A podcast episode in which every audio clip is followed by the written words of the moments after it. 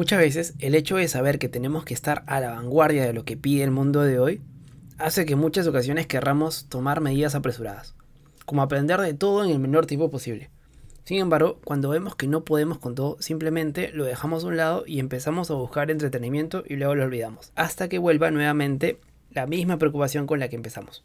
Esto ocurre y mucho ya que si bien somos conscientes de que tenemos que avanzar, no nos, no nos tomamos ese minuto para entender que todo empieza por el cambio de mentalidad. Eso que te dice que no vayas por todo, que empieces por definir algo y que todo lo que veas en adelante tienes que sumarlo siempre y cuando esté alineado con tus objetivos. En este episodio del podcast de Resilientec vemos esto último, ya que creo, y mucho, de que para comenzar algo primero debemos empezar por la mente. Y sin hacerla más larga, mi nombre es Renzo Izquierdo y bienvenido al episodio número 30 del podcast de Resilientec. Empezamos. Bienvenido a Resiliente, el podcast donde hablamos de tecnología, negocios y cultura digital.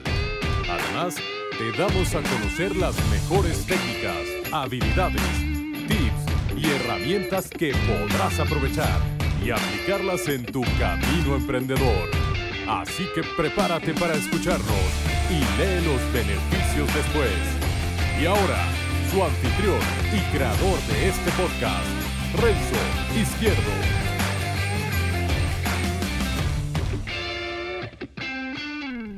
Hola y bienvenidos ya al episodio número 30 de Resiliente, el podcast donde hablamos de estrategias, tácticas, consejos y recursos y tips que podrás utilizar y aplicar en tu camino como profesional ya sea en tu trabajo, tu propio proyecto o tu propio negocio, como emprendedor o futuro emprendedor, con el único objetivo de generar el mayor contenido de valor que pueda atraer a medida que también voy aprendiendo.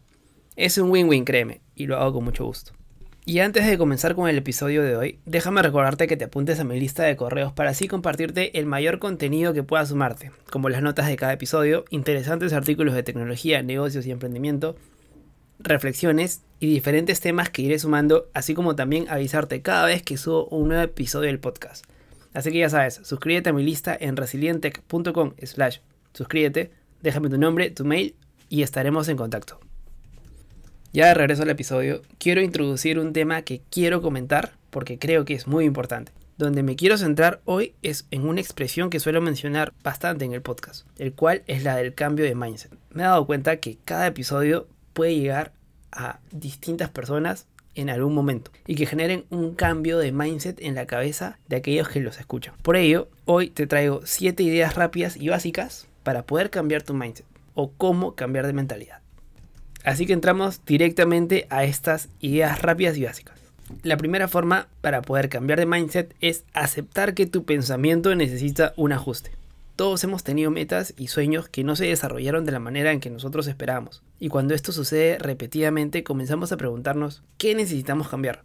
Pero rara vez miramos dentro de nuestro propio pensamiento como el lugar para hacer cambios. En vez de ello solemos pensar que necesitamos más educación, por ejemplo, para lograr nuestros objetivos o aprender nuevas cosas, siempre buscando ese conjunto de habilidades que hará que todo encaje en su lugar, entre comillas. Que está muy bien porque empezamos a, reconocerlo y, estoy siempre a favor de, de poder aprender, de la educación. Pero también apunto a que antes de meternos en algo es necesario reconocer que primero tenemos que trabajar en nuestra forma de pensar.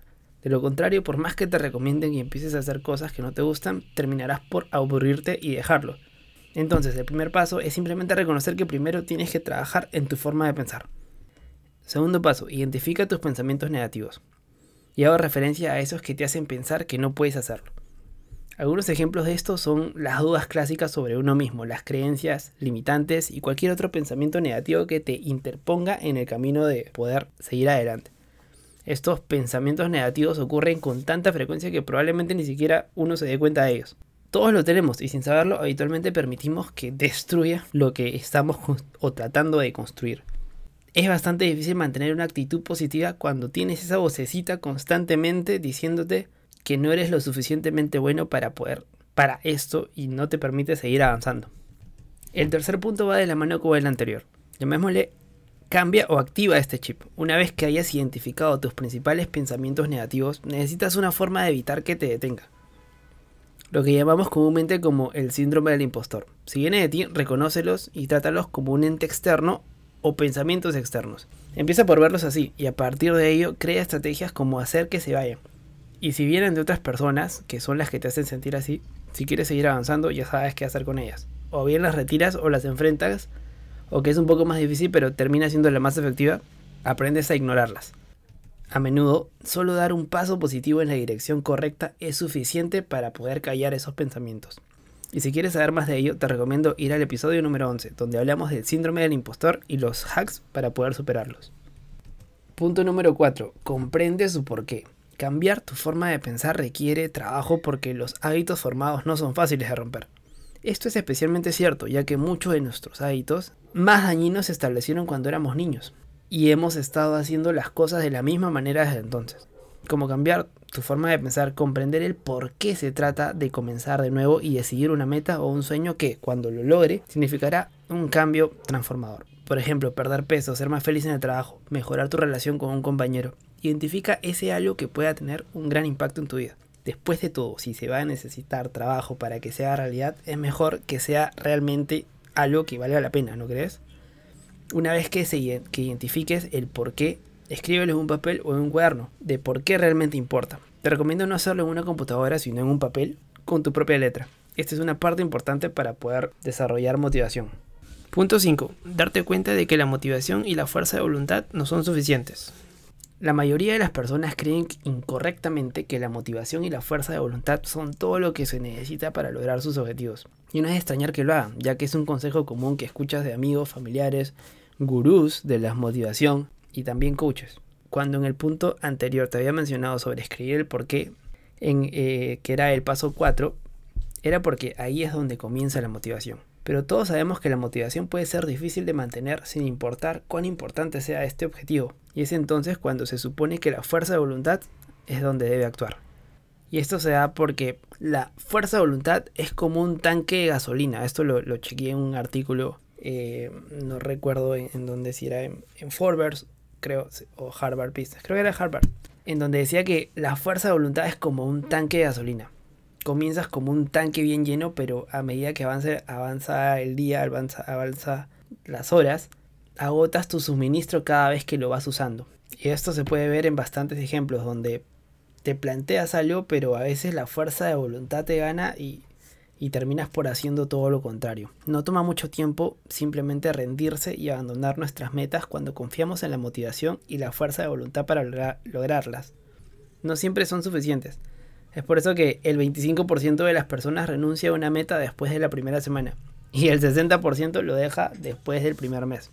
Los grandes triunfadores, por otro lado, entienden esta realidad, razón por la cual este quinto hack se trata simplemente de reconocimiento, es decir, reconocer que alcanzar sus metas no se trata de apresurarte en el camino hacia el éxito. Al aceptar este hecho, dejarás de castigarte mentalmente por tropezar o por no cumplir algún plan, lo que dejará emocionalmente más libre para volver a intentarlo el día de mañana. Hack número 6. Empieza a pocos y así terminarás en grande. Los small wins. No pares de avanzar, así sea a pocos. Sigue adelante. Esto es una de las mejores formas de cambiar tu forma de pensar y realizar tus sueños. Estableciendo metas ridículamente pequeñas y absolutamente alcanzables. ¿Qué tan pequeño? Pues por ejemplo, si tu gran objetivo es correr en promedio 5 kilómetros 4 veces por semana, entonces tu objetivo pequeño y alcanzable es, si es que recién estás empezando, comenzar por 2 veces por semana, ponle 3 kilómetros y te vas armando un calendario hasta que lo cumplas y pases a 3 veces por semana a 3 kilómetros, de ahí 3 veces por semana a 4 kilómetros, así hasta que lo cumplas y te acostumbras a los 5 kilómetros cada 4 veces por semana. Y de ahí, uff, apuntas a 7, 8, 10, 15 o media maratón de 21 kilómetros, por ejemplo. O simplemente, si deseas reducir el estrés de tu vida, tu pequeña meta podría ser meditar durante un minuto todas las noches o agendar en tu calendario salir 10 minutos a caminar alrededor de tu casa o si quieres aprender algo nuevo, por ejemplo, agéndate 30 minutos de algo nuevo para aprender cada día. Esa parte está en tu cancha, tú decides. Pero lo que quiero llegar con estos ejemplos es que cada uno de ellos casi no requiere una motivación o una fuerza de voluntad para lograrlo. Y sin embargo, cada uno es un paso hacia adelante, un paso positivo. ¿Cómo pueden realmente tener un impacto estos pequeños objetivos? Esto se debe a que el cambio masivo requiere pequeños pasos, repetidos pasos a diario que generan un impulso y producen resultados acumulativos positivos. La mayoría de las personas nunca prueban esta estrategia. ¿Por qué? Porque piensan que parece inútil comenzar tan pequeño, lo cual es incorrecto. Con el tiempo, alcanzar constantemente sus pequeñas metas formará nuevos hábitos de mentalidad y ese es un progreso real hacia la renovación de su pensamiento para que pueda alcanzar los objetivos que te planteaste. Hack número 7. Siéntete cómodo con el fracaso. Los pasos para cambiar tu forma de pensar que he escrito hasta ahora te ayudarán a avanzar con confianza para lograr tus objetivos. Sin embargo, es fundamental comprender que se trata de un trabajo duro. Por eso que las personas que nunca se rinden, que son los grandes triunfadores, se sienten cómodos con el fracaso. Cuando la mayoría de las personas chocan contra una pared, dan una excusa o se rinden. Los verdaderos resilientes se dan cuenta de que lo único que los mantendrá alejados de sus metas es dejar de intentarlo. Así que no lo hacen saben que encontrarán obstáculos e incluso fracasarán en el camino. Lo que los separa de aquellos que lo hacen es que se preparan mentalmente para el fracaso. Saben que viene y no los asusta ni los hace rendirse. Cuando ocurre una falla, buscan retroalimentación y hacen ajustes para volver a intentarlo. Podemos buscar otros caminos siempre que nos lleve a donde queremos llegar. Puedes hacer esto dándote permiso para fallar. Te quitará la presión para obtener un resultado final perfecto y puedes estar listo para aprender de los pasos en falso y hacer ajustes que te mantendrán avanzando. Así que no olvides, cambiar tu forma de pensar no ocurre por accidente, ocurre por elección. Y estos 7 hacks deberían ayudarte a encaminar por el camino correcto. Entonces, el cambio de mindset está en ti. Estos 7 hacks pueden ayudarte. Espero que lo hagan de verdad. A mí me sirve siempre poder recordarlos y poder saber en dónde me encuentro y cuál es mi porqué sobre todo. Y como les decía al inicio, para terminar, no hay un episodio concreto, no hay una película, una serie, una frase motivadora, una conversación exacta a que a todos nos valga por igual a las mismas personas. Y un ejemplo chiquito antes de acabar, por ejemplo, a mí uno de los libros que para mí fue un deal breaker que para mí fue un punto de quiebre que lo recomiendo, pero no aseguro que haga lo mismo contigo en el mundo del desarrollo profesional, por ejemplo, y lo he comentado más de una ocasión en, mi página en resilientech.com. Es, es más, tengo un artículo sobre ello. Es el libro de la semana laboral de 4 horas de Tim Ferris, que es un libro entre negocios y productividad, que narra la historia del libro y que llama mucho la atención desde su título pero en el contenido a mí me gustó bastante porque fue uno de esos libros que de repente me hizo pensar y cambiar este mindset de pensar de trabajar para otros a comenzar también a trabajar por mi cuenta. Para mí, este libro fue la gota que derramó el vaso. Para pensar esto respecto a algo que yo le daba vueltas de igual, eh, de empezar aunque sea un proyecto en paralelo con respecto a esto, para mí tiene un valor esencial, porque fue, como les decía, fue un punto de quiebre. Pero sé que ese libro que yo puedo recomendar no les va a llegar de la misma manera a otras personas. ¿Por qué? Porque está en otra situación. A lo mejor sí, o a lo mejor está en otra situación. La recomiendo, pero entiendo que el cambio es distinto para muchas personas. Esto tiene que ver bastante con el cambio de mindset. Tal vez no este libro, pero a lo mejor sí otra cosa. Pero entiendo que no hay una fórmula mágica o episodio mágico. Simplemente lo mayor que puedes hacer por tu parte, sin que en este sentido tengamos el 100% de control, es que cuando algo ya está rondando por tu cabeza, es decir, creo que tengo que cambiar de trabajo, creo que no estoy haciendo lo suficiente o no he nacido para hacer esto el resto de mi vida. No solo pues te quedes con eso, sigue informándote, ten conversaciones y no solo eso también, sino reflexiona sobre esto. Sin computadora, sin tele, sin celular, sin nada. A lo mejor te das una vuelta, un paseo y lo piensas, lo reflexionas, si era esto lo que querías hacer. Entonces, estas son reflexiones que necesitan el tiempo necesario, madurando e ir dándole vuelta a este tipo de ideas. Los hacks son muy buenos. El libro que te acabo de recomendar también es muy bueno trata de chequearlo, tómalo y, si es que te pueden hacer cambiar de mindset, si es sumado al menos un granito al contenido de valor que, del contenido de valor que preparo hacia ti, yo feliz, yo encantado.